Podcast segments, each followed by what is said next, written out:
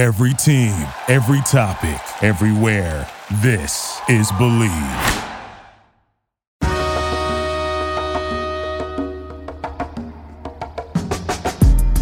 You're listening to MAV Sports Take. Whether it's breaking news or sports business, this is your home for unmuzzled and unconventional sports talk. With Assistant General Manager, Director of Player Personnel, and three time world champion on his resume, David Turner has a thing or two to teach you about pro football. At his side is Ryan Roberts, former college football player, football coach, and NFL Draft Bible's Director of Scouting. Together, they're here to take you on a deep dive into what goes on in the world of sports.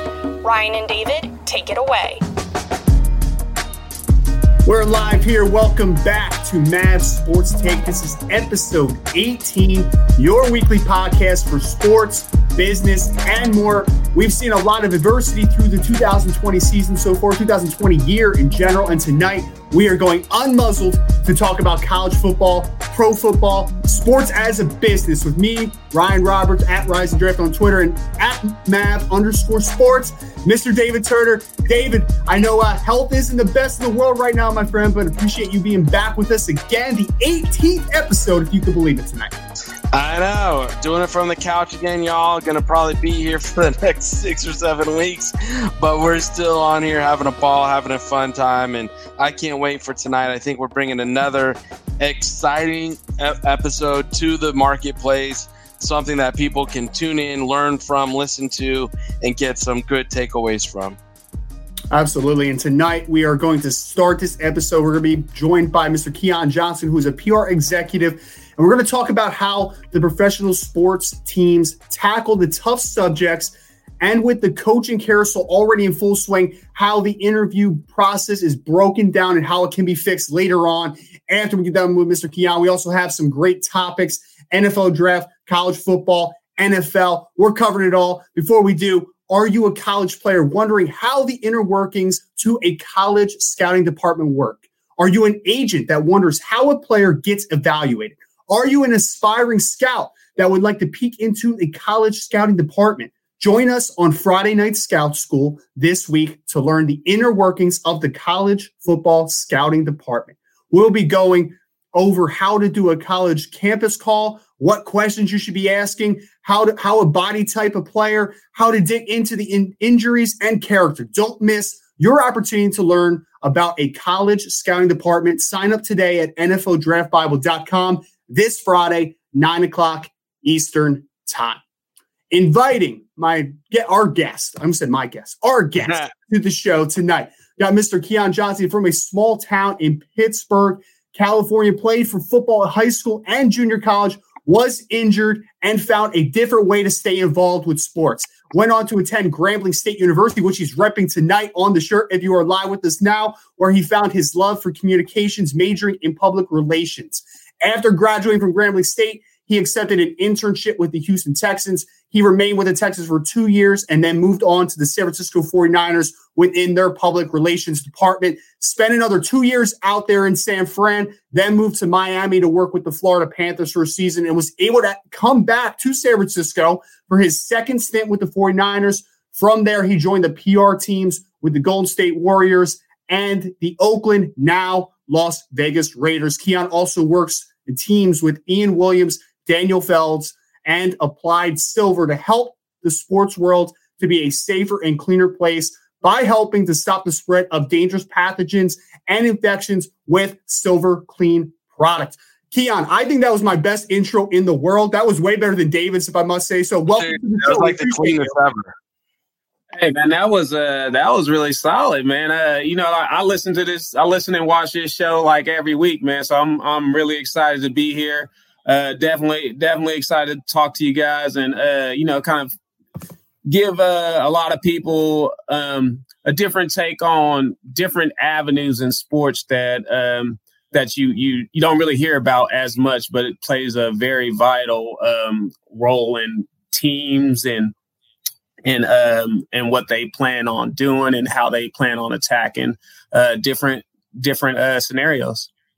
absolutely. And, I was really excited, and I know David was too, because that perspective is one that we haven't talked about a ton so far in the uh, the podcast history. So wanted to highlight a little bit about yourself to start your career path and give us just a framework of how you've got into the, the, the work in, and that you do now in the public relations fields. Okay. Um, so yeah, basically, man, um, in college, uh, I was actually going to do advertising. um, I went into college to do advertising, and then um, once once our advertising department folded, um, one of my uh, mentors uh, said, "Hey, you know, you you're you're a very good uh, communicator. Don't you try public relations?" I didn't even know what it was. To be honest with you, I was like, I don't, I don't know what that is. So um, I was like, well, well, let me give it a try. And I got in there and I learned it. You know, it was a lot to do with writing, um, speaking to people, and you know, just kind of getting the word out. And um, and I found that it was it was another way to kind of stay in the sports. And you know, sports is something that I've done pretty much my entire life. Um, so uh, I was able to, you know, uh, join in with the um, the Grambling State uh, football team. Um, Eddie Robinson, coach, legendary coach Eddie Robinson's last uh, couple of years, last couple of years, and into Doug Williams' years. So it, um, we had a we had a pretty pretty good time out there. So um, doing that um, after college, I you know just kind of submitted my resume to 30 it was uh it was 32 teams at that time NFL because the Texans had just uh, made made their first um they were going into their first year after at the time I was starting graduating. to show your age a little. Starting to show your age a little. yeah, you, you know about that, day. We uh, your age is peeking in. yeah, so went there, um, and so I got I got uh, contacted by literally one team out, out of all the NFL teams, all the all the uh, NBA teams and Major League Baseball. One team called me back, and uh, that was the Texans. And so I, um, you know, did the interview, got in, and you know, it, it just kind of started moving from there. I was always told, man, once once you uh, once you get your foot in the door, man, don't don't let that door close. Just just keep it open and keep moving. So that's uh, that's what I did. Keon, yeah. I want I wanted to ask you about your your your um your stint there at Grambling State? Because I know there's a lot of people that are really excited. Obviously, Deion Sanders is now a part of the HBCU lineage down there. How excited are you as an alum of an HBCU, uh, historically black college and university, and just in general, kind of taking a step back and thinking about what great things that branch of college football and athletics can do now that somebody like Deion Sanders is kind of at the forefront and, and sort of a symbol for what maybe the potential could be over there? Yeah, I, I, think it. I think it was it was great not only for HBCUs in general, but um, just just for the SWAC conference uh, for Grambling. I think it's going to do a, a, lot for Grambling because now I, every time Grambling plays Jackson State, those are big eyes on that. Uh, those are big eyes on that uh, game, and there are going to be a lot of scouts coming out to those games now because I think Deion Sanders assembled a coaching staff that has like I want to say like 80 something combined years of uh, NFL experience. With that comes, you know, tons of tons of relationships that those guys have built that they're going to bring their uh, they're going to bring their their guys in to to watch their team, but not only their team, they're going to watch every team in the SWAC. Um, so you getting eyes on that on that conference and on uh, on those games and on those players that you know, probably necessarily wasn't on them before. So uh, Deion Sanders coming to uh, coming to Jackson State is actually a big thing. I mean, um, I'm not going to be rooting for Jackson State, but uh, but I think it's a great thing. Uh, it, it's exciting for for us all. So Key, really, you know, real quick, you know, so everybody, full disclosure, Key and I played high school football together at De La Salle High School, and we've known each other for a long time. And I I'm always sorry to hear that. Well, no, it's really championship. Championships. That's all we gotta say. Championships. Oh, I, I meant I meant playing with David, not playing at De La Salle. oh, don't worry. I didn't. I didn't. I didn't play much. Um, so uh, I was kind of the guy on the sidelines. But that being said, uh, you know, I used to see Key in the press boxes, and it was kind of funny how both of us found ways to stay involved in sports even after our playing days were up and how much this game has meant to us. You know, this field though that Key took, this this road that Keon took, I didn't know much about, and I still can say I'm a novice. And even though I've you know I've worked with teams and I know the TPR departments do a lot of good for you know the branding of the of the organization and protecting of the organization in certain times, you know. But Key can, you know, this field is not a lot, a lot of people are familiar with it. Can you explain what it means to be a part of a PR team for an organization? Yeah. So I look at it um, in this in this way. It's basically you're a customer service rep for everybody everybody in the organization. That that goes from players, that goes from uh, front office staff, that goes from the media who's covering the who's covering the team, um, to cheerleaders, everybody in the organization. Whenever they have something going on, um, you're the person that's pitching it out. So basically, you're the person that's going and you're you're talking to the media and you're telling them, "Hey, we uh, this player has this is off the field. This player has this event going on we think it'd be great for you guys to cover it. So, and it's actually building a relationship between that media person, whoever it is, a reporter, or and this player. So, um, it's it's all about building relationships and getting um, getting getting that that uh, that relationship established. And once that relationship is established, you kind of nourish nurture it and uh, build it forward. That goes to that goes with like anything that's going on. Um, so any uh, any any like type of crisis management that happens, uh, the PR team is the people that go in and they you know kind of you know help bring it out to the forefront and help it uh, help the help it to be seen in a in a in a in a better light, hopefully than uh, mm-hmm. what it is. Um, so it, it's a lot of it, I mean it's a lot of basically uh, talking to this person, talking to this person, talking to this person, and getting getting the right word, getting the right word out, and getting the right message out to uh, to the public. So when you're saying that, it's like I know there are sometimes there's curveballs thrown at you, not only the set events, but there's curveballs or last minute things, or maybe something happens at a player or or someone else from the rep, you know, from the organization, a coach or something does that might not maybe the organization wasn't aware of right away, right? Mm-hmm how how does that get handled? That that gets handled. Um, basically, what when when we do have uh, events like that to take place, there's you know we have to we have to hit it head on, um, but we don't have to have all the answers at that time. So we can go out and like you know we'll look, we're looking into this. I mean, you might hear a lot of you might hear a lot of that. You know, we're looking we're looking into this. We can't comment on it right now, and it's okay to not. It's always okay not to comment on something at that point, but just address it later. But because you don't want to, you don't want to say something, or you don't want to have anybody else say something that's incorrect, or that that can be seen in a in a um, in a negative way, or you didn't you didn't want to um, you didn't want to say it that way.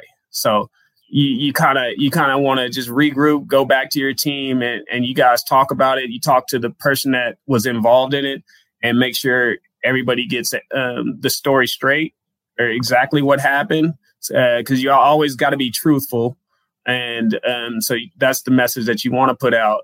I mean, sometimes you don't want to put everything out. You just you know you put out what you think is important and what needs to be said, and then you and then you move on a lot of the times that's that's another thing you got to do is just you know you face it and then you move on. And Keon, I, I know this isn't like public relations isn't just specific to sports, but when we're talking about in the sports world, what are some of the challenges to working in the field, and what what are, what overall would you say is the the the importance of public relations in the sports arena, the sports spectrum in general? It's uh, it's a very very very important thing to have a a, a good PR team behind you because you like you said with different things that pop up. I mean, if if you don't have the right people there, there you know it can get blown out of a portion, and this little story be, can become a huge story that sure. you did not want to get out, or mm-hmm. that if it did get out, it's it's not the it's not the way you want it, and that, so now you're going to have to do more uh, crisis management type work on stuff that was something that could have been handled really easily with a with a no comment right now, and then you go back and and uh, you regroup and you get the right message out. Um, there's and then sometimes you got you got rogue people that you know that kind of go out on the on a limb and and they they they do things and and you know you're kind of stuck like oh okay well you know let me let me figure out what's going on. Um i know there's there's some cases and some you know some things that i've heard about where you know uh you know some some person may have gotten fired and they didn't even they didn't even know that they had gotten fired until they're they're doing they're in the middle of a, a press conference or something. And um and and the reporters are asking them they just say oh you know i just got a tweet that this happened and, and now the the you know the person that the person that happened to you know had nothing to do so and had no was not aware of it. So you know it, it just kind of it just kind of goes it it's it's funny. So you gotta you gotta kind of like take that in and kind of as a pr person you have to figure out how are we going to make this okay. So then you you know so different different things you have to do um i don't know what they i don't know what happened. I don't know if that was even like real, but that's that was just that's just some stories that I've heard going on in the uh going on in the PR world in sports. Because you know it's so fast paced and things are moving so quickly that you know you, you got to be aware of everything. And some things you know some things may pass you by and some things may you know go past go past your team and you didn't know. And then the media finds out first. And that's that's one thing that you kind of don't want to happen that's you, you always want to be on top of everything. So you always ha- have have to have an open line of communication uh, between the organizations, between everybody. And I'm kind of curious, Keon. I'm just trying to like picture it in my mind. So, like in a traditional public relations um, team that you're a part of, how many people are working closely to make those types of decisions? Because it seems like you know, obviously, you guys need to in a lot of in a lot of instances really come up with some good uh, a, like a good thorough plan in a very short amount of time. Yeah so it's, it's probably um, I, i'd say each team has about four four to five uh, people on their pr staff. And then at, on game day they bring in uh, consultants as well. So they bring in another about four or five. In this covid area right now i mean you know it's probably like two or three extra people because you know you, are not you're not having fans in the stands. You're not having as much media attending because uh, you know the social distancing and all that type of stuff. So uh, it's it's a you know right now it's a lot smaller but generally on a game day you'll probably have like 10 10 people there. Gotcha. Now you've worked for several organizations in different mm-hmm. sports. Um, so can you just give our audience a little bit of a comparison between the organizations um, how things are handled, as well as like maybe differences in between the sports. Yeah, I mean, um, the differences are, you know, just just the sports itself. Like football is different from basketball, so you know the the stories are the stories are pretty much going to be what these players are doing, like during a game.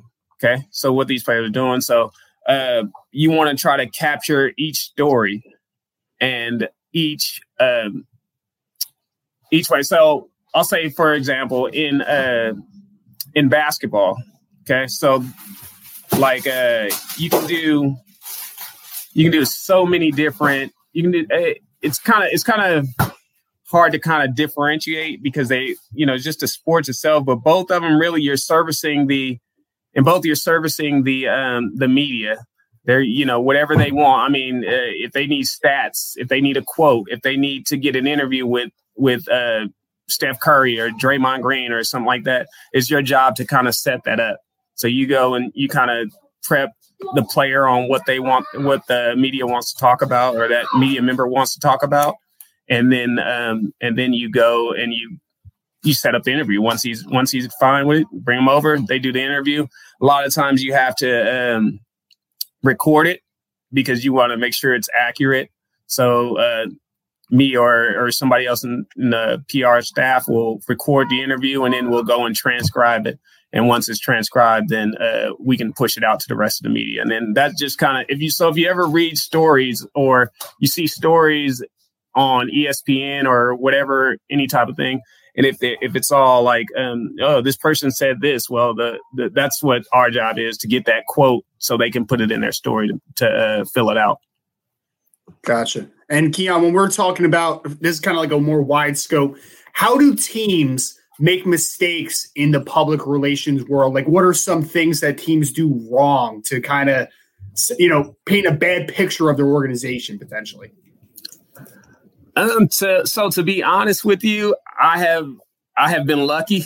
Um, all the teams that I've ever worked for, and all the teams that I've ever been a part of, have had great PR staffs. I mean, starting from uh, the Houston Texans with uh, Tony Wyllie to over at the 49ers, I was with uh, Kirk Reynolds. These are these are and then with, with the um, with the with the Warriors, it's uh, Ray Ridder. These guys have been around for 25, 30 years plus, you know, so they know exactly, you know, the right things to do. And, um, you know, I can't think of any um, too many negative things that, you know, a, a PR department has done off the top of my head to kind of uh, to answer that question. But, you know, it, the the thing about it is if you don't if you don't hear but if you don't hear anything negative, you, they're doing a good job. So I haven't heard you know.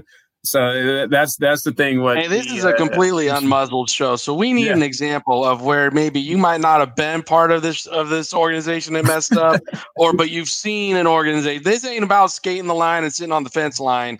You got to give us something that is a effed up situation that you were like they completely messed this up.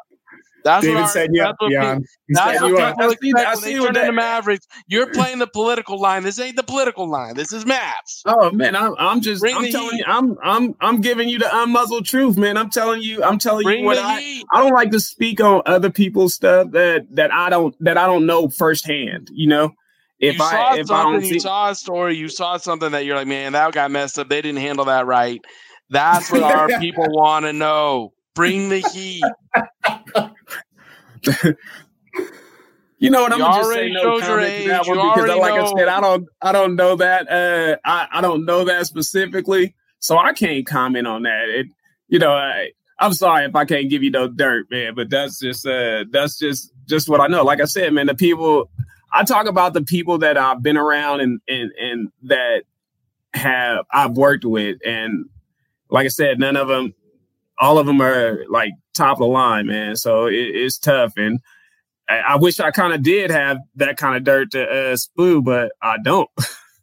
Don't let David Turner bully uh, you, Keon. He's, he's like he's like he, he said that you he said that you guys went to school together, right? It's like we're back in high school. he's trying to bully you a little bit to get some information yeah. out of you, David. Grow up, man. I, I'm never as a bully. I just make it happen. But you know, that being said, how do players, and there's been plenty of players, so you better have an example here. How do players mess up in their PR, and why? What's an example that we can learn from here tonight, where you're like, this dude completely f this up, and I'll say this right now. It's breaking news right now. Dez Bryant to me just pulled a oopsie because Dez Bryant got pulled from warmups. He's not playing tonight because he got a positive COVID test, and he went right to Twitter and he threw up a tweet saying, "This is WTF? You know, how are they going to pull me and get me a positive when I'm supposed to be playing tonight?"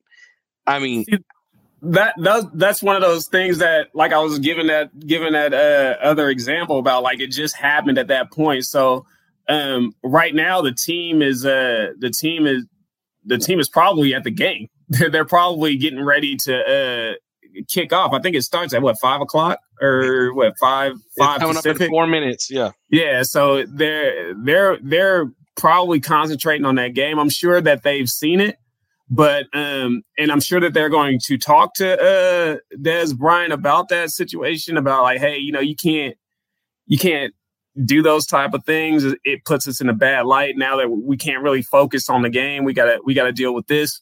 Um, but what they're going to do is uh, what I think they are going to do is uh, they'll say, "Oh yeah, we are aware of the situation. Uh, we're going to handle it in house."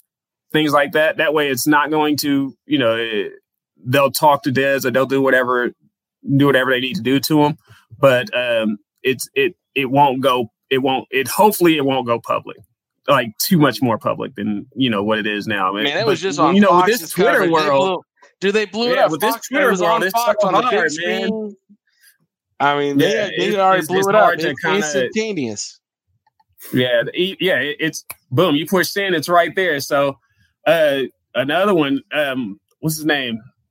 He's on the Bucs now. Uh Antonio Bryant. He was another one that kind of like he goes off. you know, he goes off and they and they had to talk to him. Some players are like so good that they're going to they're going to uh you know sweep it under the rug or let him do what what he needs to do and then if something bigger happens to him, they're going to bring that back up to him. So, you know, you got to we just kind of tell tell the players in a, a, every year we do a um every year we do a like a, a media session with the players like before the season starts to kind of give them like examples like look don't do this don't do that you know uh, uh, you know be respectful of you know be respectful of the media. These guys can do two things. They can they can be with you or they they can be against you you know? So just kind of stay you want to you want to tote that you want to tote that line of you guys are all professional so act accordingly. And again, like you know, some of these players are very young, man, and and they want to, you know, they think that they can, you know, do um, whatever they want, you know, and in a sense they can, but it's going to come with consequences, and a lot of those consequences we have to deal with. But not only us, it's it's going to be them as well. Mm-hmm.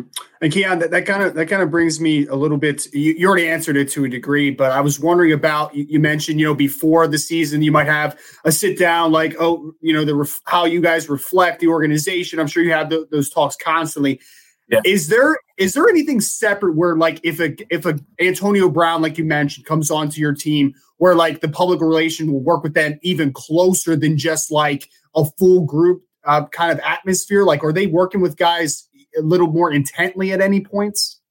Yes, uh, absolutely. I mean, uh, that that that's going to be part of their job, you know, because every like like Antonio Brown coming into the Buccaneers uh, now that he's, I'm sure he's talking. I'm sure like their PR guy is talking to him every day. Like, look, man, just just stay the course. Just keep keep saying this, or you know, don't don't don't be on Twitter. Uh, throwing um, rants out, you know, to just kind of keep our name, keep our name good. As long as you do that, you'll stay, you'll you'll be here. Because I mean, I don't think he's putting up great numbers this year, so you know they can they can kind of they can kind of have a way to get rid of him if they want. And I think they even put that out there at the beginning when they signed him, like, hey, you know, we just we just testing him out here. So that's uh, you know, and and the and the bad part about it is I like the guy. you know, he's he's he, I, I, think he's a uh, I think he's funny at times, man. But you know, sometimes you you gotta you gotta keep yourself in check. Right. Yeah, I think you know, with players, you know, I, I, Grace and I did a, a, seminar not too long ago talking about this, where you know they don't realize the, the the crew around them hype them up to the point where they could say anything inside the crew but then when they get outside that crew and they start getting onto the Twitterverse or in social media, Instagram posts, they uh, they turn off sponsors. They turn off people that might, you know, they might not want to turn off because it could be a secondary income, or they can get in trouble where they're making a statement or a comment that affects the organization's sponsors and ticket sales and stuff, which then ultimately costs them either their job or an uncomfortable conversation with the organization that they then have to retract a statement or something because they don't understand. I mean, it's cool to have the you know 40,000 followers on Twitter or whatever but again as soon as you hit send it gets retweeted and then all of a sudden blown up to the point where you know a hundred a million people see it within a matter of minutes and I can only imagine that nightmare for you guys as uh, PR staffs trying to protect the organization and the player at the same time.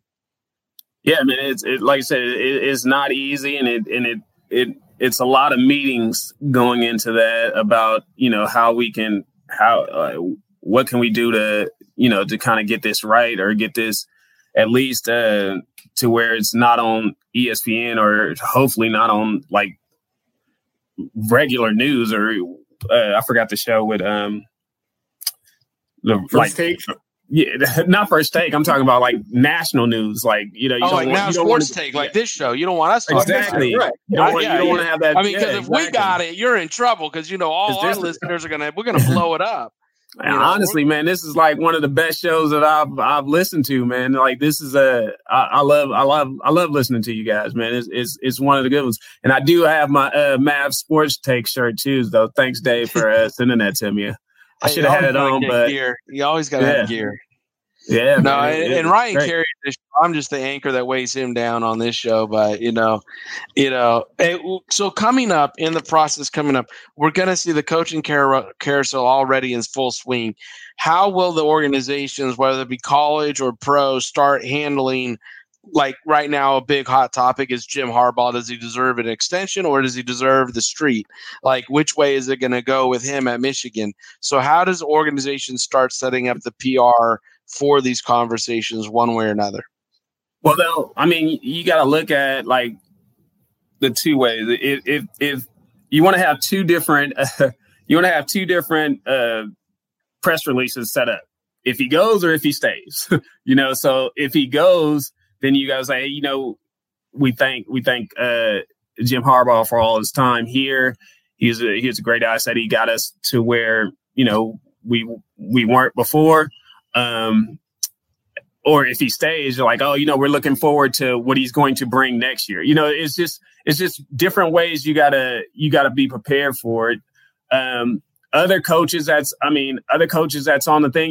You, uh, what happens is we'll just kind of do our research, see what the highlights. We'll get a lot of their stats, like uh, with Eric Bieniemy, for example. Um, he'll, you know, he's he has Patrick Mahomes just going crazy. So that that's one of the things that we'll highlight when if a if a team brings him on as their head coach, like how he brought the Chiefs, helped bring the Chiefs offense to uh to like one of the great one of the greatest offenses that we've seen. You know, so um you just kind of whatever coach it is down there. You, you, have to do a lot of research. Just just like as a as a as a scout like you, you gotta you gotta do your research on these certain players. You gotta do your researches on coaches gms everybody and and, and seeing who um what they have what they have positive that they can bring to the organization. And that's what you're going to highlight well, luckily at NFL Draft Bible, we do have scouting reports on coaches, on general managers. So we got all that ready for you. Keon, last thing we wanted to talk to you about, and I know we're, uh, a little over time with you. How did you how did you get involved with Applied Silver? When I was talking about it, doing the intro a little bit, we had when we had Ian Williams on a few mm-hmm. weeks ago, he talked about it a little in depth. Tell us about Applied Silver and the what they're doing to better this world. Oh, I, um, Applied Silver, man. I, I, actually got a call from um, one of uh, one of the guys that I work with, and he he was like, "Hey, I'm I'm working with this company, man, and they uh, they have a really good product, and I just think they need some some help, kind of getting the word out, pushing the word." So I I was like, "Okay," and this was uh, coming from a guy that uh, you know you, you kind of can't say no to, you know.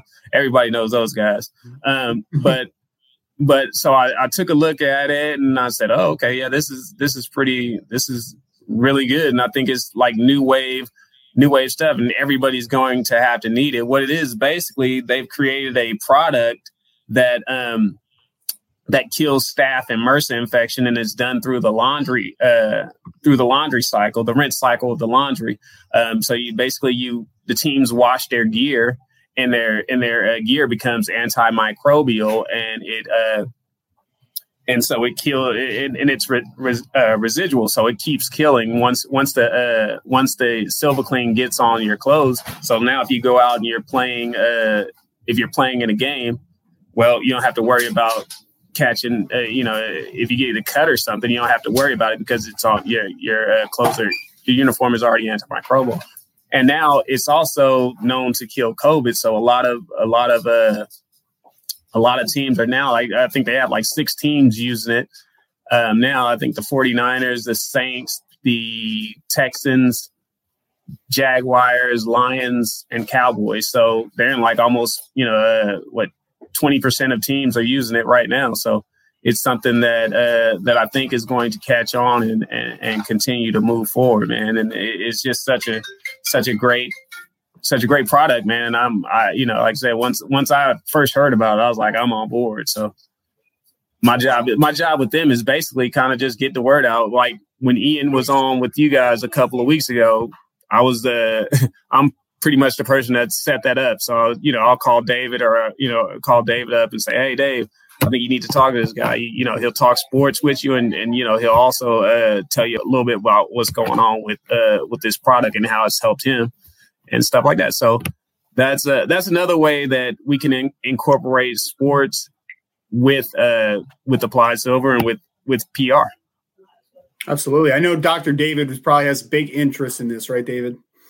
No, I think it's a great product, and obviously, when uh, Keon approached me, I think I was at a game at the Niners Stadium or something, and he pulled me aside, and we started talking to one of the guys involved with this product, and I thought it was just a, a magical, almost a product because of this was before COVID. But as a person, I've had MRSA before, and then to know what a big impact that was on me, and then to hear what they could do and how it continues to kill even after it's out of the cycle and keep those uh, those um, I don't want to call them particles, but I mean I don't know what they're called, disease uh, particles uh, off the uniforms and everything. It's just it's it was a great product, and I think it is going to be something that ultimately goes international with its. Uh, application from soccer teams to lacrosse teams, volleyball teams, everything. I think this could be a product that you know, ultimately could get a sponsorship with like the, the Olympics or something to have them, you know, sponsor it and support it because it keeps people safe. And then once they told me COVID was also killed by this product, uh, it just became even more valuable. Um, I think in the marketplace as far as keeping players safe and healthy. So I liked it a lot. Absolutely, absolutely. And here we are again, Mr. Keon Johnson. Keon, we appreciate all the time you have given us tonight. If you want to real quick, uh, just plug your social media, any other uh, things that that people should be aware of, where they can find uh, find you. Oh, okay, yeah. Um, I'm just on Instagram at Keon Johnson four twenty two, um, Facebook, Twitter, uh, same same thing, and Keon Johnson. Uh, but one real quick story. Uh, you know how I uh, ran back into Dave, man. This was this was this is a funny story, and I do have to tell it because I think he started off telling the story, but he didn't finish. So uh, again, David and I uh, graduated from De La Salle together back. Uh, I'm not afraid to say uh, in '94. So damn, uh, put us I hadn't blast, seen bro. I hadn't seen David in man. I want to say almost like 10, 15 years or something like that. And I'm working a game, a 49er game, and we're going to get a hot dog. I'm going to get a hot dog in line. it's time, baby. and and he was in front of me. And and so David is a little shorter than me. So just a I tad. had to look down. I was like, oh my goodness, that uh I had to tap him. I was like, is that Dave? DJ Dave? And it's like, oh my goodness. So it was, it was just crazy how we just ran back. And that was like the first time I'd seen him in years. And we see each other at, in the 49ers press box. So that was, that was pretty awesome. And then after that, we kind of been in touch, uh, we, you know, for the last, what, 10, 10 years, 12, somewhere yeah, around 10, there. 12 years, something like that now. Yeah. Yeah. That's awesome. It, it was, it was looks funny. a lot older than me. David, guess how old, guess how old I was when I was when uh, 1994. You were probably two. Three. You were close. Three. though. Yeah. Okay. Oh my Yeah. All right, I- I, Exactly. gotta go now. Yeah, That- that's, that's I, that's why when you started putting us on blast, man, I'm like, yo, you don't gotta be doing that. I didn't realize Yeah. Ryan was that young, man. I thought we, I thought he was up there with us. No, he got a, you know, he got a, he's a puppy. I got a puppy Okay. over here now. I'm getting there. I'm getting there. I, David makes it, this makes it feel David feel better about himself being on with a young gun. You know, this is how it works. It does. It, it makes me feel younger about myself. Absolutely. well, Keon, again, really appreciate you coming on tonight, man. We'll definitely have to have you come on again. Uh, appreciate all the time and w- wishing you the best of health. I know out there it's a little shadier than it here is here in New Jersey, so wishing you all the best. I appreciate it, man. Thank you guys for having me, man. Again, love the show. Yeah. Thank you very much. We'll talk soon, Key. All right, buddy. All right, well, David, we got it. We got a little glimpse into a different world. uh, honestly, a world that I am not too well versed in. Quick takeaway from our conversation with Keon, and maybe something that stuck with you. Well, you know, I got obviously emerged into this stuff is when I was in the was in Miami with the Dolphins, and you would notice like any wrong step, any misstep, or positive step. I mean, I think what gets blown up in the media more than anything is the missteps, right? That's what catches fire quick. Those are the matches that spark and just take off. Uh, but these PR organ these PR teams are often small teams, and they got to manage like all the Twitter accounts for the coaches, all the Twitter accounts for the players. And when I say manage, they got to follow them. They got to know these people. They got to promote what's good about them, and then like head off the the firestorms before they take they take too much root. Like you heard him say, like you know, if if a local reporter starts running with a, a, a report on something. They try to cut it off before it gets to ESPN or you know Mav Sports Take or all these you know things that go on now. Um, so the organization doesn't you know have to run interference on a bigger story than you know stuff that we've highlighted on smaller stuff. So you know i really I, have gotten a peek into it. So when key and i were talking the other day about it i'm like yeah let's have you on the show. Let's bring this to the marketplace so people know that the you know what's going on behind the scenes to help support the good stuff the team's doing but also what help manage you know when people make mistakes and missteps and and help uh, damage control what's going on. And I think you saw that on a grand scale with the Colin, uh, Colin Kaepernick thing, like the whole PR organizations, not only for each individual team, but the league how to you know manage their initial misstep on that, and then mm-hmm. you know start correcting their mistakes and then you see things from an individual team by team basis and there are times when it sparks you know league wide response uh, when it came to like uh, mr sam's uh, michael sam's getting you know um, drafted and then you know a player from yeah. the dolphins tweeted out the wrong thing and that became a league wide response so i think it's a world that if people listen to this episode they hopefully got a little peek into it and see how big of a world it really is and uh, how much it drives sponsorship dollars not only for the player but for the team for the organizations. Yeah, and I, I, think one thing that's really interesting about it is we asked them a little bit about mistakes and missteps that maybe teams take or with play I mean with teams they, they take with players talking about the public relations team. For for me I was thinking like It has to be kind of like trial by error to a degree right like I don't think that there's there's like no absolute answers to every single situation so like for me it's like they're putting their heads together they're trying to find the best uh, the best solution to what the situation or the best course of action for a solution but in the end they might look back with hindsight and be like you know, that wasn't the right way, but maybe next time we'll have a better understanding of how to go about something. So it's like trial by error a ton. It is, but it's such a high price stake. You know, you don't want to make the error. The error margin is really small. So, I really, right. like I said, I've gotten to work with some of the best in the business. Um, and Harvey Greene down in Miami, and uh, the guys up in New York. I mean, talking about New York media having them to like, you know, you know, Pat and those guys up there at the Giants, and then going over to uh, Mike Taylor and then Will Kiss now at the uh, Las Vegas Raiders, back then Oakland Raiders. I mean, you're talking about or the Raiders, who was one of the most historic franchises in all sports, right? So, you know, people watch what happened there. So the pressure they're on to to get it right day in and day out is just immense. Yeah, absolutely. And we want to transition to we've been talking about a lot in recent weeks coaches vacancies that are already available, GM vacancies that are already available. There's going to be a, a, high influx of new people and new positions all across the league. Before we do, I want to let everybody know out there. I want to let you all know this. And this broke my heart. David Turner texted me about an hour ago, and this it's really cut me. So I, I want to go here before we get too serious. If anybody listens to me, if anybody follows NFL Draft Bible, if anybody follows myself, Rise and Draft on Twitter, we are live, by the way, on Twitter, Facebook, and YouTube on David's Facebook. I don't know who saw the Facebook, but if you follow me, if you follow me, you know that I have an affinity for Mr. Carson Strong, who is a 2021 draft eligible quarterback out of the University of Nevada. Is he going to declare? I don't know. I actually have an interview with him tomorrow, though, on a side note. But I will say, I think Infinity is nice. I think you have more of a love affair with him. Oh man, I'm telling you, David. I'm telling you, the kid's got all the goods. Very, very good. He's a redshirt sophomore though. So will you declare?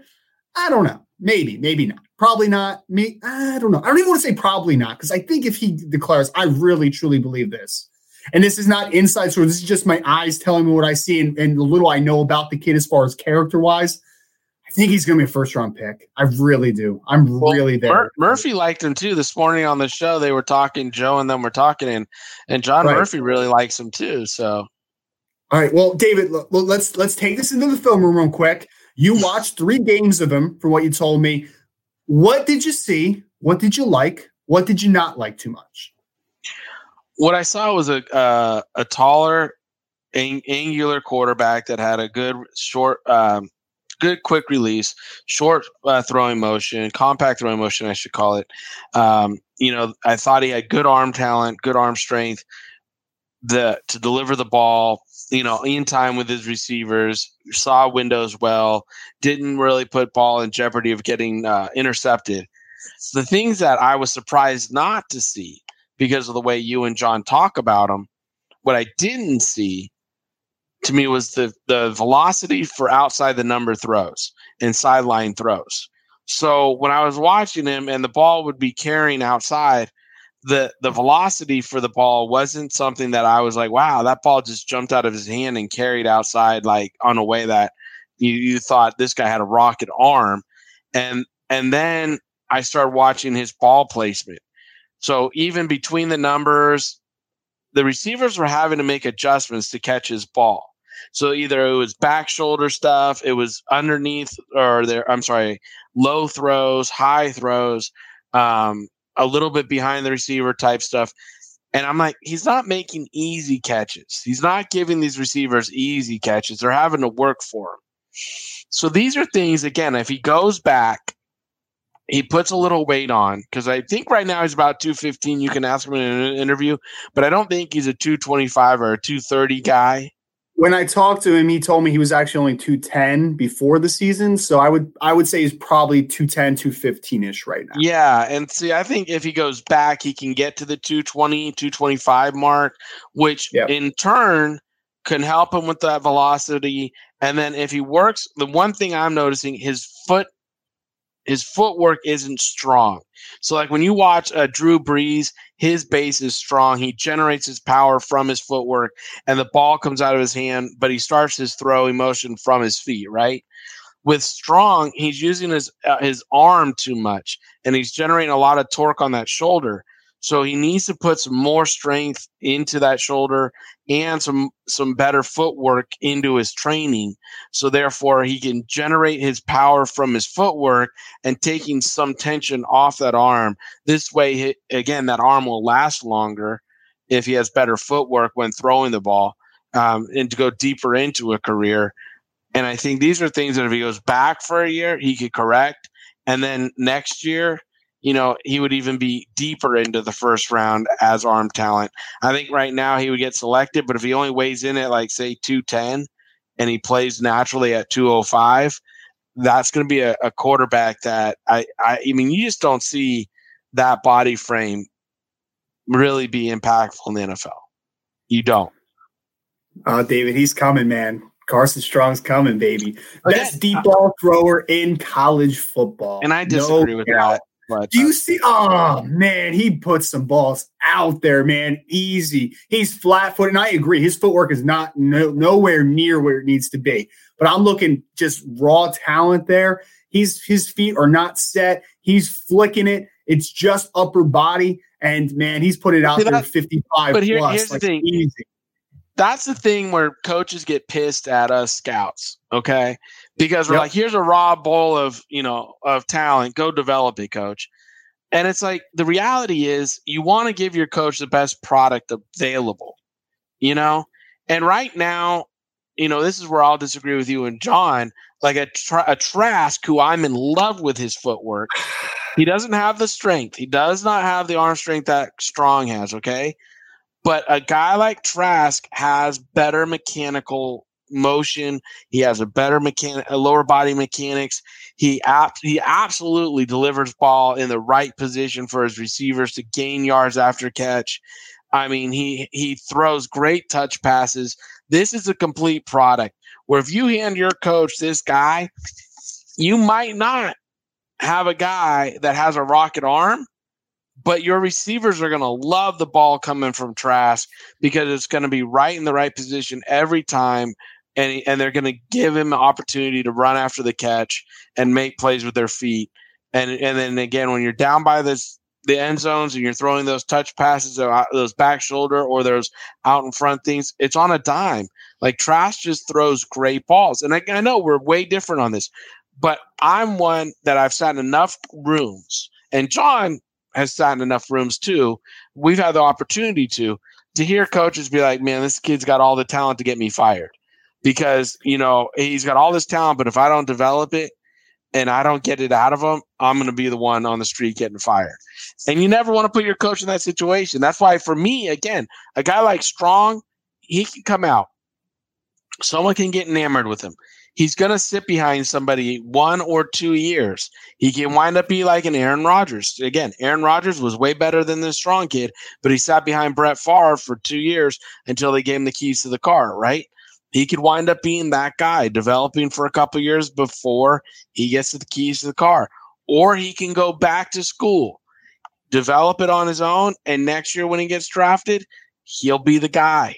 You know, because then he'll mm-hmm. be ready because he'll have worked on the he'll worked on the things he needs to work on, which is footwork, getting stronger in the weight room, working on it, getting his weight up, and then boom, you're the guy come next year or you're going to sit behind somebody coming into the league. Because I don't think anybody who needs a day one starter is going to say, "Strong, you're my day one starter."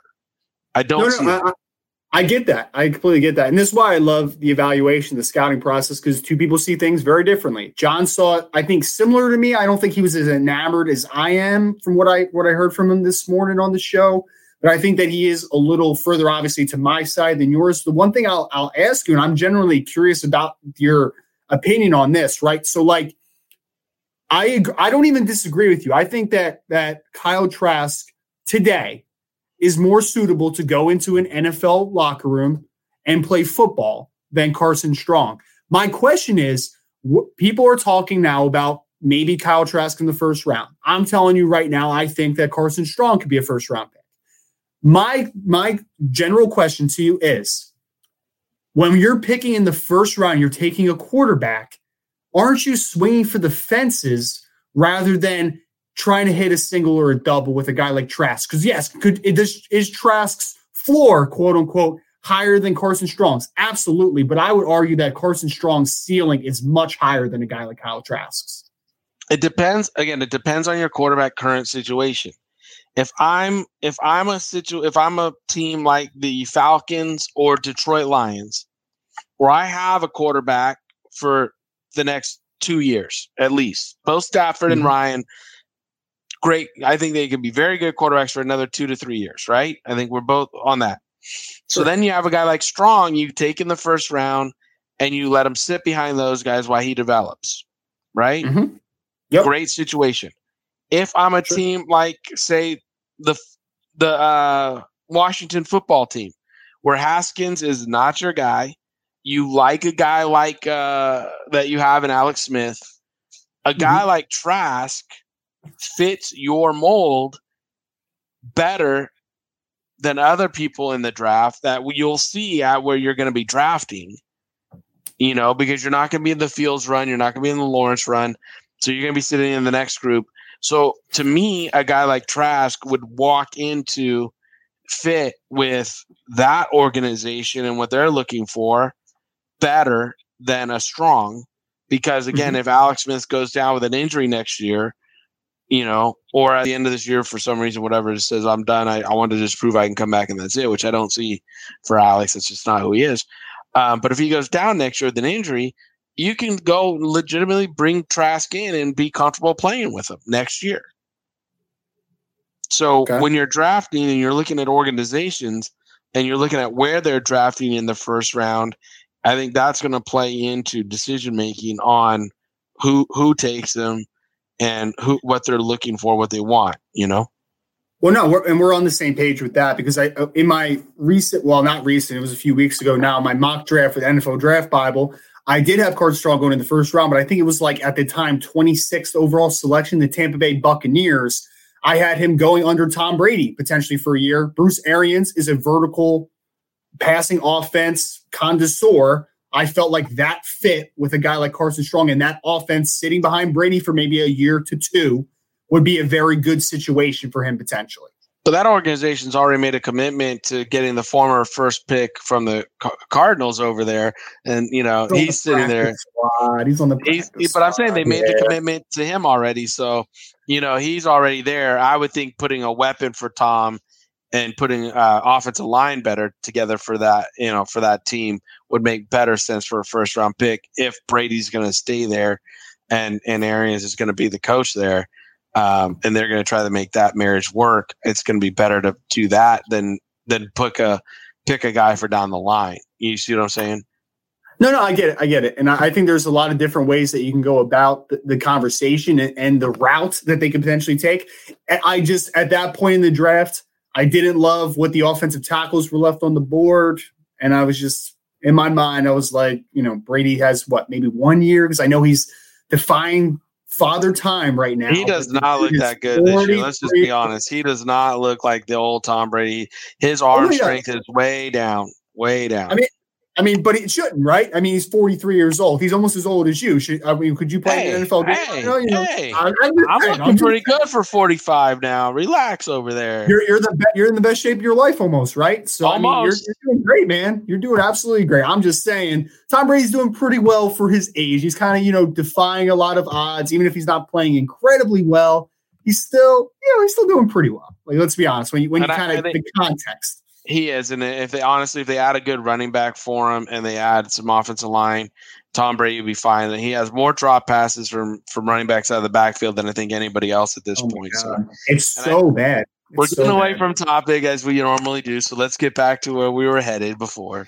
Okay, okay, back to where we were heading was we're going to talk about the interview process because a lot again, a lot of general manager positions, a lot of head coach positions are going to be open and available and we want to talk about the the handling of the interview process and why it's broken. And we're going to talk about a few different reasons why this interview process is broken.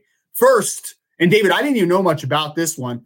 No hiring freeze for 14 days after the season ends. Give us a little context on this one, David. 14 this days is, after the season. This is one that I'm really in a big support for because and, and again i think it should go for college and pro sports. I mean right now you already saw the university of south carolina hiring beamer you know the uh, the son of the great coach from um, larry Be- uh, was a beamer from vtech and oh, yeah. you know yeah it was the day after the season ended for south carolina. So i'm just like you know how can any kind of minority candidate or candidates that are deserving of interviews be brought in, be zoomed in.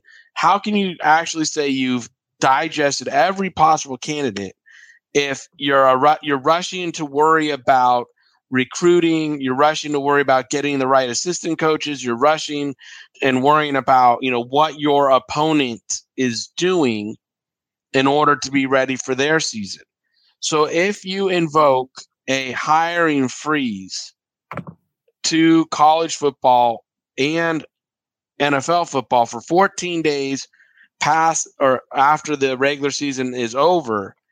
Now you're not losing ground. Nobody's gaining ground on you.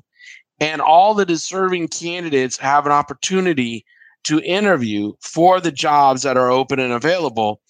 And this way, you everybody can get a fair shake and even the playing field right there just by having a even uh, having a hiring freeze just a 14 day hiring freeze. And let's just talk nfl the nfl season has four weeks to go. At the conclusion of that you can fire anybody you want. You can say we're moving on from these people. Pack your stuff. You ain't got to go home but you got to get out of here. Right? And mm-hmm. but you just cannot hire anybody for 14 days. That puts two weeks of playoffs in the books. So anybody who's in those first two weeks can then go go interview. It gives you a chance to have one or even two rounds of interviews. So if you want to interview five people the first week of the postseason, interview them. You want to bring two back for the second round of interview, you have the time now to do it. And there's no rush because you cannot hire an assistant coach, you cannot hire a general manager, nobody for 14 days.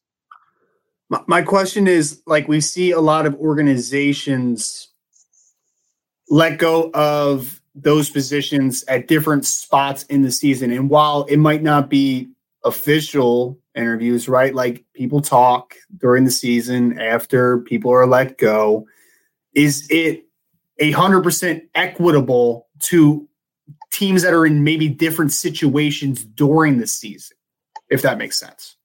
You know, I don't think I think by keeping it an an absolute um solid thing that you cannot hire for two weeks after the season, then it allows the owners, the GMs, whoever the decision makers are, to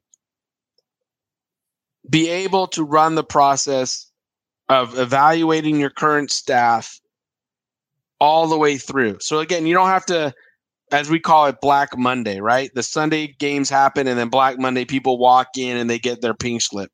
You don't have to worry about right. that. You, the owners can walk in, maybe they're, they're this way they're not making an emotional decision. Monday, Tuesday comes to be they settle down. They're like, okay, I'm gonna now with a cooler head. This is the right decision. I'm gonna make it. Let's go. And again, in situations where like the Falcons are gonna be hiring a GM and a and a coach, mm-hmm you might say, okay, if you're doing a double hire, you can hire your GM first, seven days after the season's over, and then you can hire your head coach 14 days after the season. If that's the model you want to go for, because you're doing a double hire, right? Mm-hmm.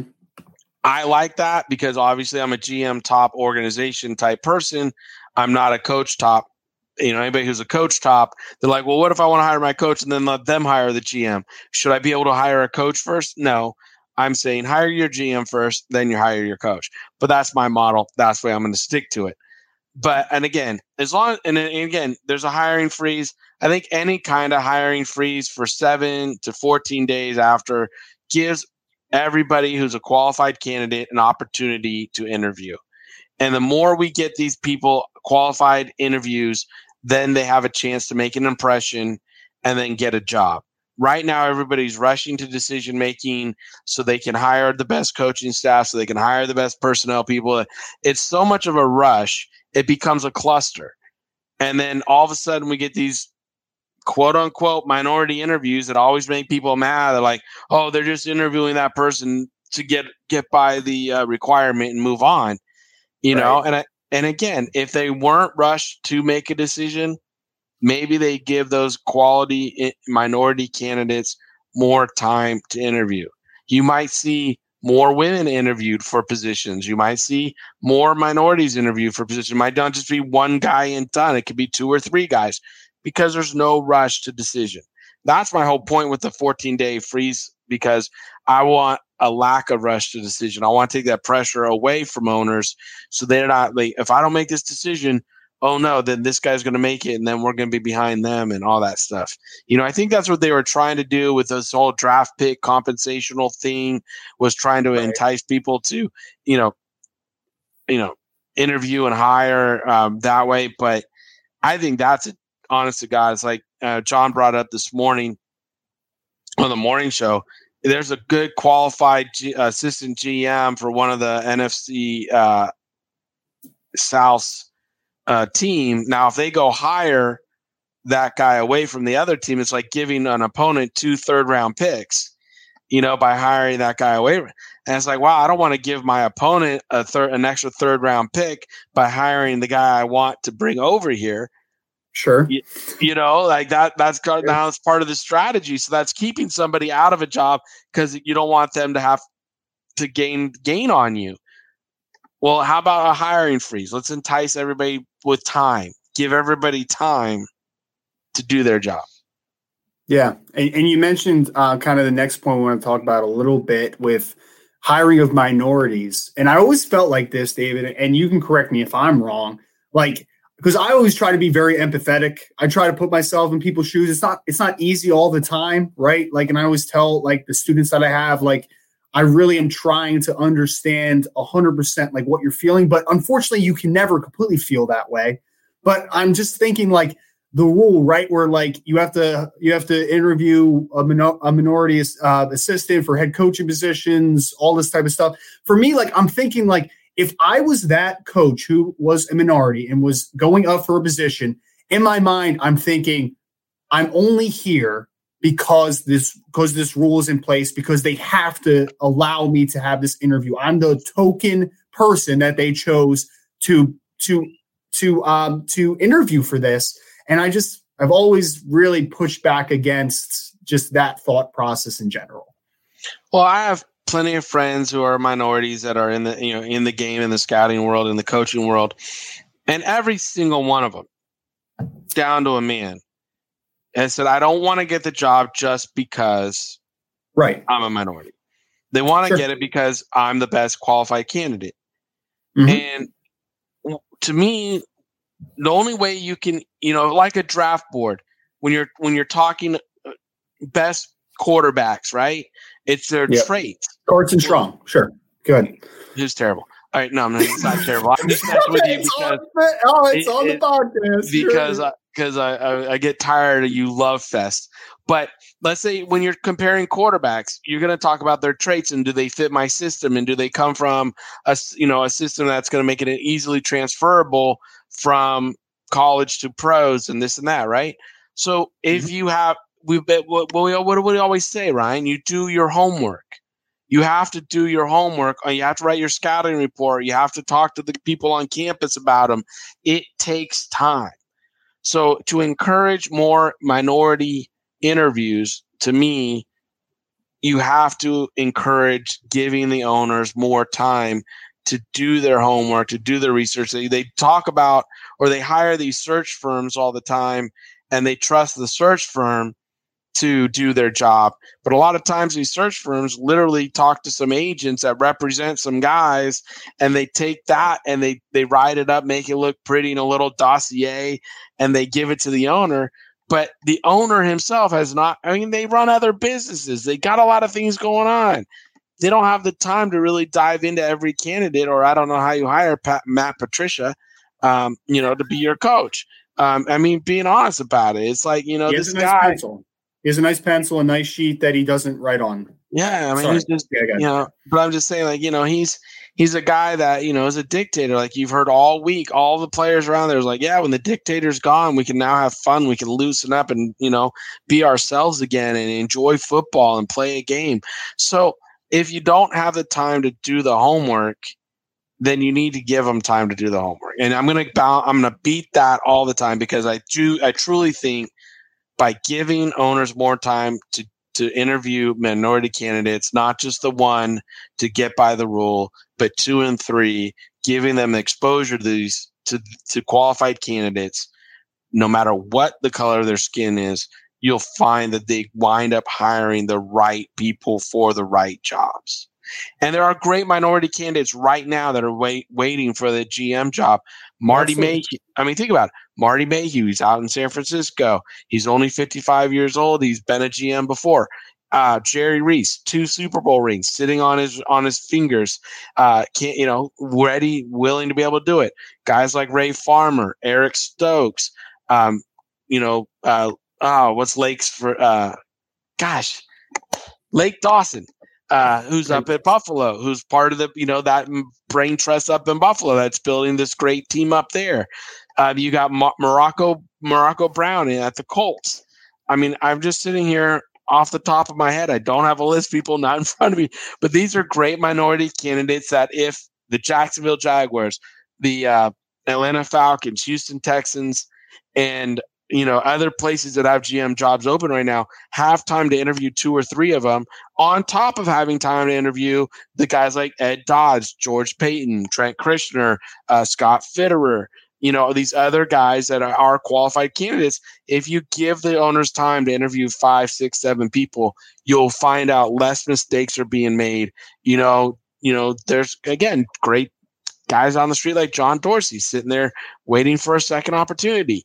But why does he deserve a second opportunity over Jerry Reese? You right. know, Jerry's got two Super Bowl rings. So I David, just, you, you need know, to make your own hiring committee. You know them all, man. Hire David Turner to make that decision. Then he can hire himself as the uh, director of player personnel, right? No, uh, shoot. I would love. I would honestly love to uh, to be a part of a committee to help a, a team put qualified candidates in in a list and uh, get them interviewing. Because again, I've been in the trenches with these guys for 18 years. I know them inside and out. I know the kind of work ethics they have and character they have.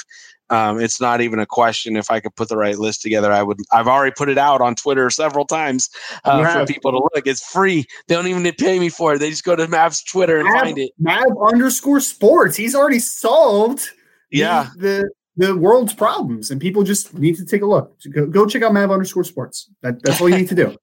Um, one thing we wanted to talk about the rounds of interviews during this process. Obviously, you're elongating this interview process to make this the most comprehensive search to find the correct candidates. How many rounds are too much? How many rounds aren't enough? What in the ideal world is this actual hiring process looking like through the interviews?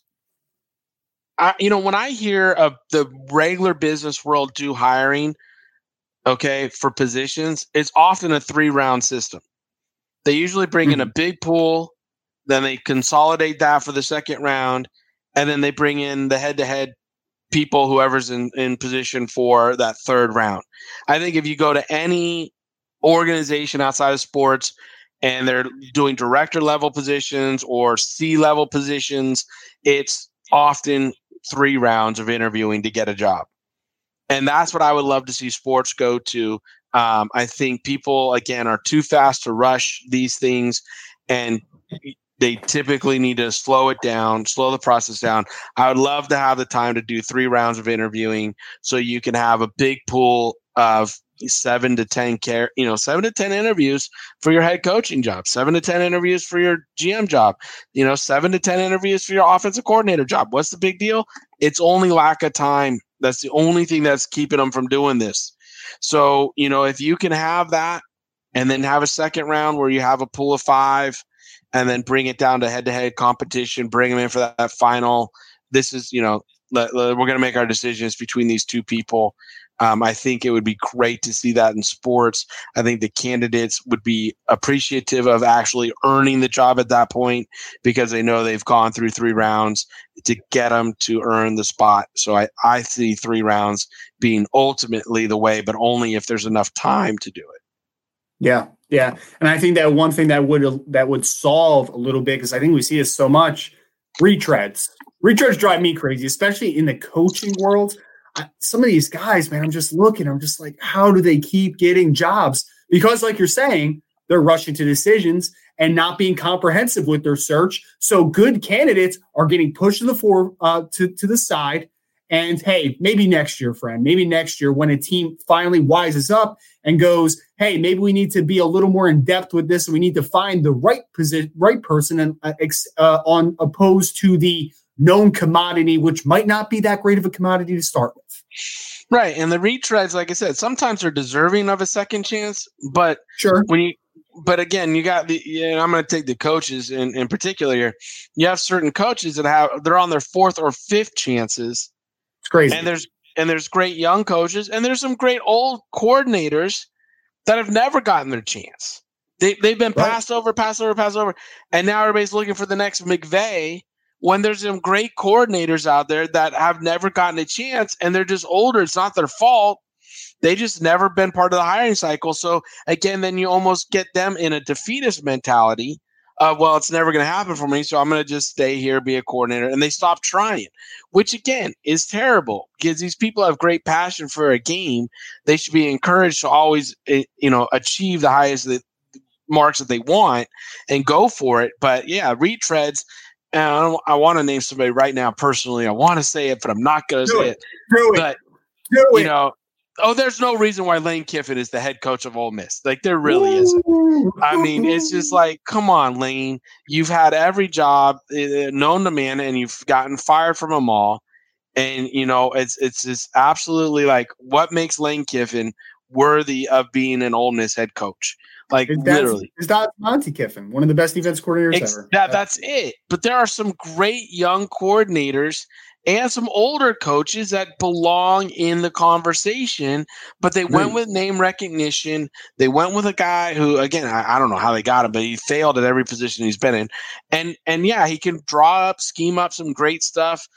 But I mean, as far as like doing the job correctly, I, I just don't see it. Even when he was handing that poor kid the Senior Bowl invite the other day, it was just That like, man, here's your here's your invite, and there was like, here's a here's a moment for a kid, and you kind of totally just crapped on it. I know I was about to say you shit on it, really. I, I mean, because I mean, I texted you about that when it happened, right? Or, or we talked about it. I forget. I forget what. what- Yeah, we talked about it, and I was just like, Yeah. man, that, you stole that from the kid. It was a moment for him and his family to be, and you kind of just were like, eh, here you go. Especially in the social media world where you keep seeing these coaches doing these awesome gestures to these kids to accept these invites and stuff, right? Like stopping practice, going on these rants of like how great this kid is, presenting it to him, flashing it on the scoreboard. Like you see all these awesome gestures. And then, you know, during an interview, he just walks and he's just like, here you go. I'm just like, man, that, that, it was cringeworthy for a second for me too, because I just felt really bad for Royce Newman, who was the offensive guard, offensive tackle that's going to the Senior Bowl. And what a great moment for him. But like, man, like you couldn't have at least put on a face there and just been like, because like you could have walked in that room and been like, excuse me, I don't mean to, I don't mean to uh to intrude on you guys doing your job, but I would like to announce that due to his hard work for the last five years in our program and what he's done here and what he's show what he's given to me as a first year head coach in the SEC, I would like to announce that Royce Newman has been selected to the Senior Bowl. Was that too hard for Lane? Was that too hard, David? I don't think that that was asking too much, especially for a kid again like Royce Newman, who has been through the tough times, been through the worst of it with the Matt Luke, Matt Luke years for a couple years. Set, you know, went through the storm because in this era, you see a lot of players now. They're just like tough times, or I'm going to transfer. Tough times, I'm going to hit the transfer portal. Like I'm good. He stayed. He steered the ship, and while Ole Miss is not a great football team still, in the first year of Lane Kiffin, the offense has taken great steps forward and it looks really good. And he's one of the reasons why. Given that kid his moments, he deserved a whole lot more than that. And again, I'm not trying to shit on Lane Kiffin here because I don't have anything against Lane Kiffin. I've never met Lane Kiffin.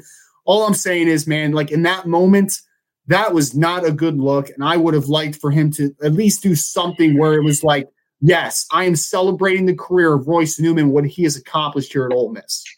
Right, showing some loyalty to a, player that was loyal and, and contributed to the program, even though it's your first year, he might not have contributed to your success.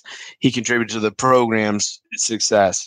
Give it and be respectful, and that's what I'm saying. Like a good coach, a good leader, a good person does that. Lane, Yeah. Ah, here you go. So, anyways, I know we're wrapping up. We got to get to the mailbag. We have to get to the mailbag before we do. How can you, sorry, how can coaching help you separate yourself from our competition in the interview- interview process? Well, you are willing to go to training facility to run faster than your opponents, but are you willing to get coached up to be a better interview when you're uh, against your competition? Can you handle the tough questions about your past? Are you confident you can answer the decision makers' questions without running on and on? Well, if you're not all, all set, then think about hiring an expert coach to get you to be above the other athletes in the 2021 NFL draft. Maverick Sports Consulting is your expert coach to get you ready to tackle this offseason process ahead of your competition. Visit mavericksportsconsulting.com for more information. Dave, we want to get to mailbags real quick. Real quick scouting tips. We're going to start giving these guys some tips, especially if they're listening to us. They have aspirations, being in the front office, being in the scouting, um, being in a scouting department, being an independent scouting service, like whatever their dreams are in this field, a coach, whatever it is, watching film. Quick tip. I'll start off with one. You give me one, and then we'll move into the mailbag. I am a huge believer in watching film chronologically. Huge believer in. I want to watch, if I'm watching three games, I'm watching one at the beginning of the season, one in the middle, one at the end. I want to see progression throughout a season. Obviously, we're watching film. We're watching enough film to get a astute opinion, a in-depth opinion, but I want to make sure that I'm watching it in order so that I see, hey, oh, maybe he started off a little rocky, righted his ship. That might show me, hey, he's got he's got something to him. He's a tough kid. He fought through adversity. Maybe he was just rock solid all the way through, and that checks all those boxes, type of thing. Oh, he didn't he didn't um, he didn't compete at the highest level near the end of the season that he was doing earlier in the season. What's the reason for that? Just a little more in depth, comprehensive look chronologically. Your scouting tip for the night. My scouting tip for the night is is don't enter into a a, a, a film session with bias. Like mm-hmm. all, something that Gettleman taught me early in my career is whatever your grading scale is, you know, for him it would be a six six. All players start as a six six, which is a, a solid starter, and let them play themselves up or down, in or out of that role. So they either solidify being a solid starter for you through their play and their work, or they work themselves out of it, or they work themselves up even further. So it's not a situation where you're walking into the room because you heard on the scouting trail, you read on Twitter this, you you you know his bio's not that you know impressive. Definitely walk into any film session, sit down with the remote in your hand, thinking whomever you're gonna just you're gonna look at right now is a solid starter and then let them play themselves out of that role in your head. This way, you don't walk into the room trying to make them fit whatever you've heard on the street, whatever the bio reads like. You walk into the film room as best you can with any unbiased opinion to give this kid every chance they have to make your team. That's a, that's a great tip, and I like I like to do that too. Where it's like I, I call it like a blind viewing, right? Like I just want to go right in. I don't want to see box scores. I don't want to hear people's chatter, what people are saying about him in the media. Like I just want to go in and, and take a look. Great scouting tip. We have three questions tonight in the mailbag that we have selected. Shout out to everybody that put the questions in the mailbag. I'm going to start this first one off because it's a very 2021 NFL draft centric. I know David started getting into some film, but he's not getting in until a little closer to the season, which I, I don't blame him because I don't know who's actually declaring this year. it's kind of like a. That's I was oh, like, let me just wait and see what the list look like, and then I'll start digesting them. I know, I know. We're trying to get ahead of the curve, and I, I just feel like we're probably um, getting evaluations for kids that might end up going back. But hey, we'll see what happens. First question from Jack underscore Borowski: Where do you see Brandon Brown, Baron Browning, linebacker from Ohio State, and Eric Stokes, cornerback from Georgia, going in the draft? Both are great athletes with elite speed and have been impressive on tape this season. Interested to know your thoughts on both, and if you think either can go round one. Let me start with Stokes because I've talked about him pretty in depth in the past. I absolutely do think that Eric Stokes can go in the first round. I think that he is six foot plus. I think he's going to run in the four threes potentially. He's very athletic. He's sticky in coverage. He's tougher than you think. He's not afraid of contact. He'll come up. Uh, I think that he brings a versatility in coverage too. I don't think that he's I don't think he's a scheme specific corner. I think he can do things in zone. I think he can do stuff in off man. I think he can play some press man at times as well. I think there's a good variety to what versatility he can bring to the back end. So I absolutely do think that Eric Stokes can play. 2019, I thought his tape was good, and I was very impressed. And I was wondering why people weren't talking about him more. Was because the box score scouting was a little in effect. He didn't have any interceptions in 2019, even though he was really good, and his ball skills are actually very good. And this year he has three interceptions. Now people are trying to start to throw him in the conversation, which they should because he's very good. So yes, Eric Stokes is one absolutely. Baron Browning, I'm going to be honest, Jack. I haven't watched a ton of him in 2020, only in passing, right? Like just watching the games on TV. So I don't have a thorough, in-depth evaluation of him this season. I will say, you see the you in 2019 film speaking, he kind of mixed in a lot because they still have Malik Harrison, they have Pete Werner, they have Tuf Borland still on the team. So he got lost a little bit in the shuffle and was kind of mitigated to a backup role to a high degree, despite being a junior. Um, he's very athletic. You can see it quite easily. He has a nice body. He's super explosive getting downhill. I question instincts at times. I know he's playing in a different position this year than he was last year. So we'll see what the evaluation brings. But I was a little lower on Baron Browning. I saw the athlete. I see the upside. I just for linebacker, I'm very picky with linebackers too, because it's position I played. So I will be the first to say that. Did not love his eyes. Didn't think he was very instinctive. And I thought that he really had tough, t- tough time transitioning from trigger, post trigger, to his landmark and coverage. So a little off putting, especially in a passing league now. So Baron Browning upside, we'll see what 2020 brings. Wasn't a huge fan of his 2019 film. Two questions that we have left. Going to Mr. Mark Jarvis, who chose at what's on what's on draft NFL, who asks us a question every week. Where does body type that each of you can remember scouting? Question brought to you by a five foot 10, 290 pounds Houston defensive tackle I saw yesterday. So, David, is there somebody that sticks out to you as the weirdest body type that you scouted? Well, you know, I'm going to talk about a successful story. It was probably the worst body I've ever seen in my life, but he played at the NFL level. Kevin Boothe. So Kevin oh, Boothe yeah. coming out of Cornell had the worst body type. Like he was just a guy that looked underdeveloped, I'm um, being being frank, because it's, uh, it's us. He had man boobs, and they were very loose when he was running. Like you could go back and watch him run; they were they were flapping everywhere.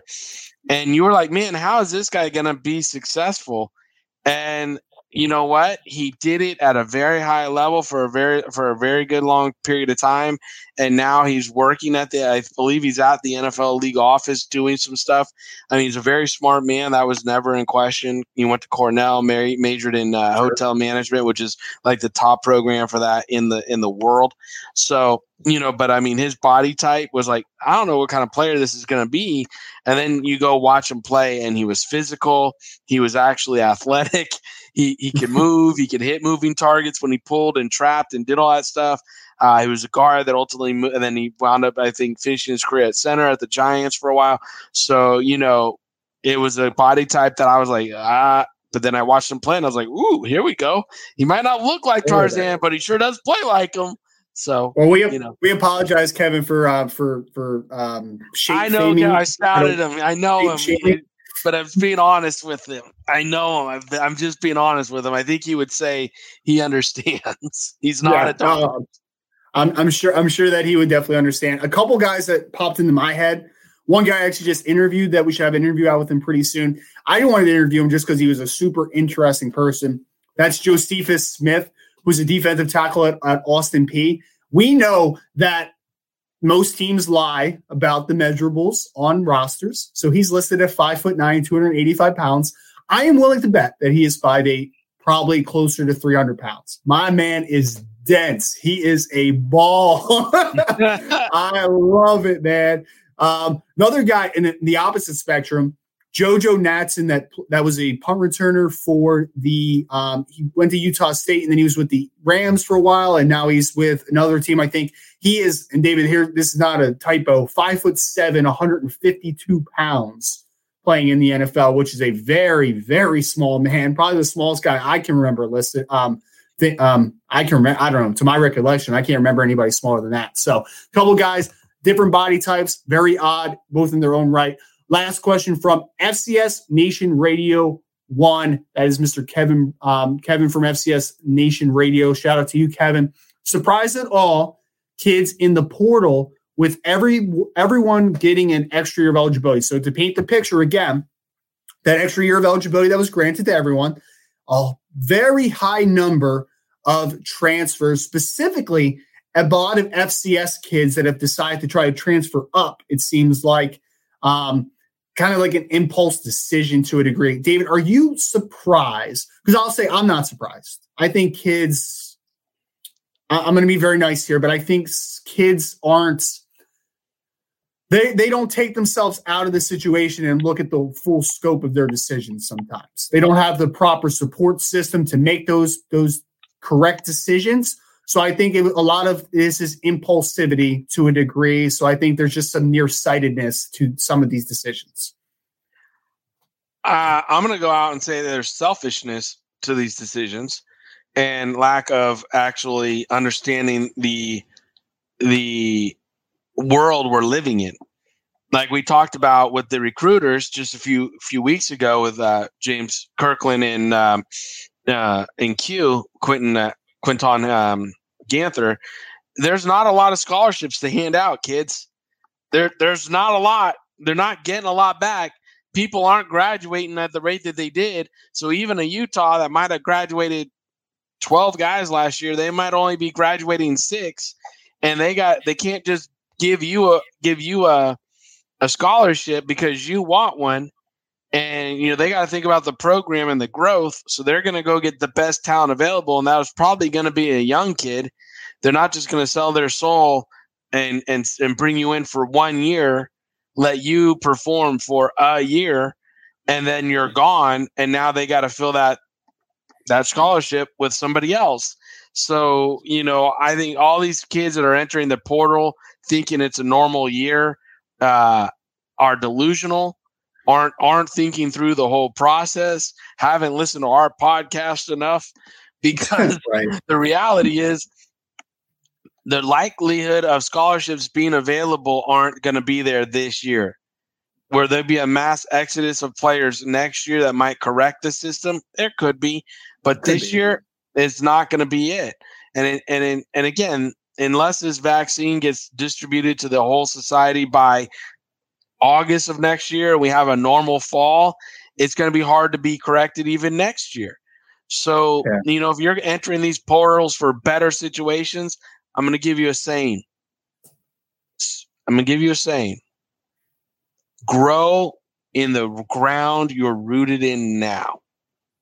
Yeah learn to get better where you're at in the situation you are now. Don't go looking for new soil and then say, This is what I need to get better. Find the situation you are currently in, a program that's giving you a scholarship that has put time into you, even if it's not as much time as you think you deserve, even if it's not the opportunity you think you deserve.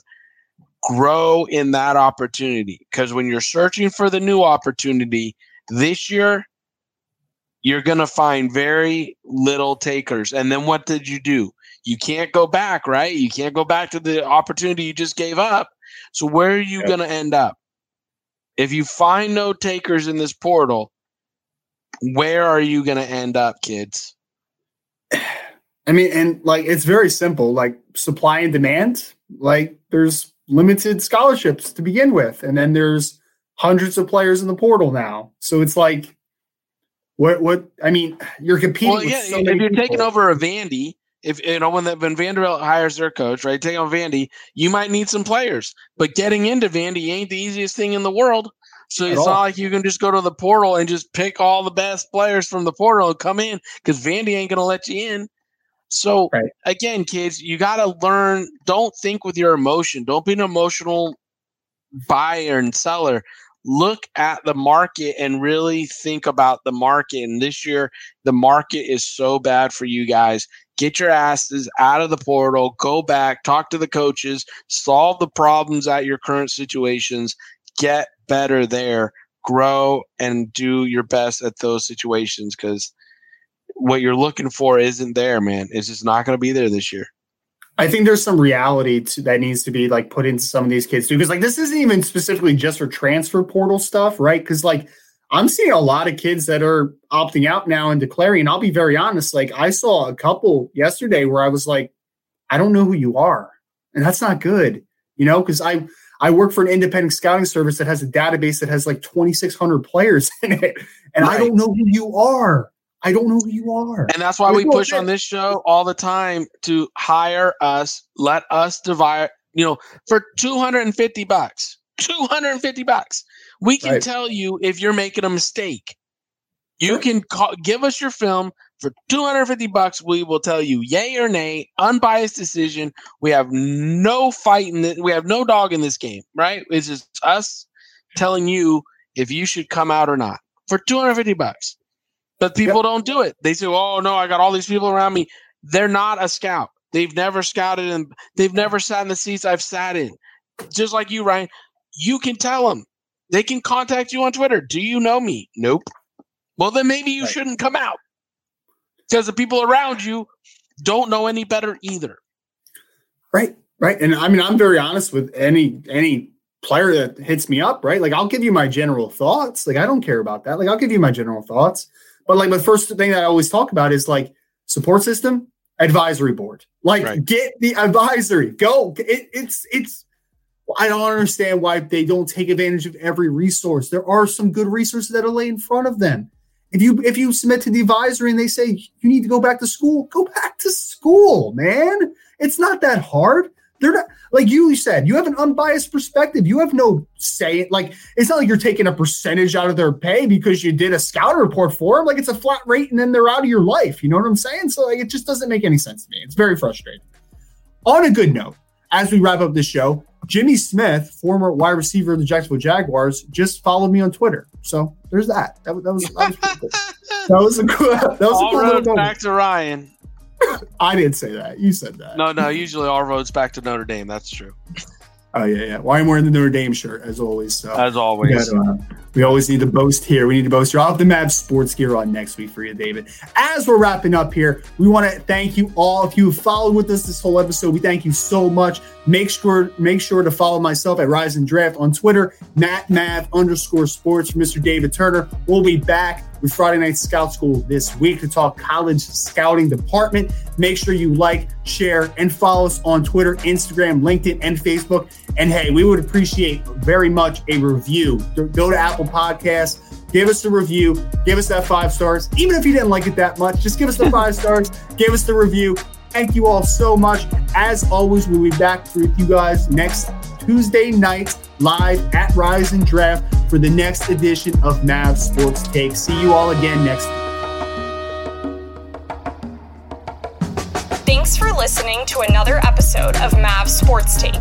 Connect with us on social media, share your thoughts on today's episode, and tell us what we should take on next time on Mav Sports Take. Want more from our hosts, David and Ryan? Visit MaverickSportsConsulting.com and learn how we can help you take the next step in your sports career. Until next time, this is Mav Sports Take.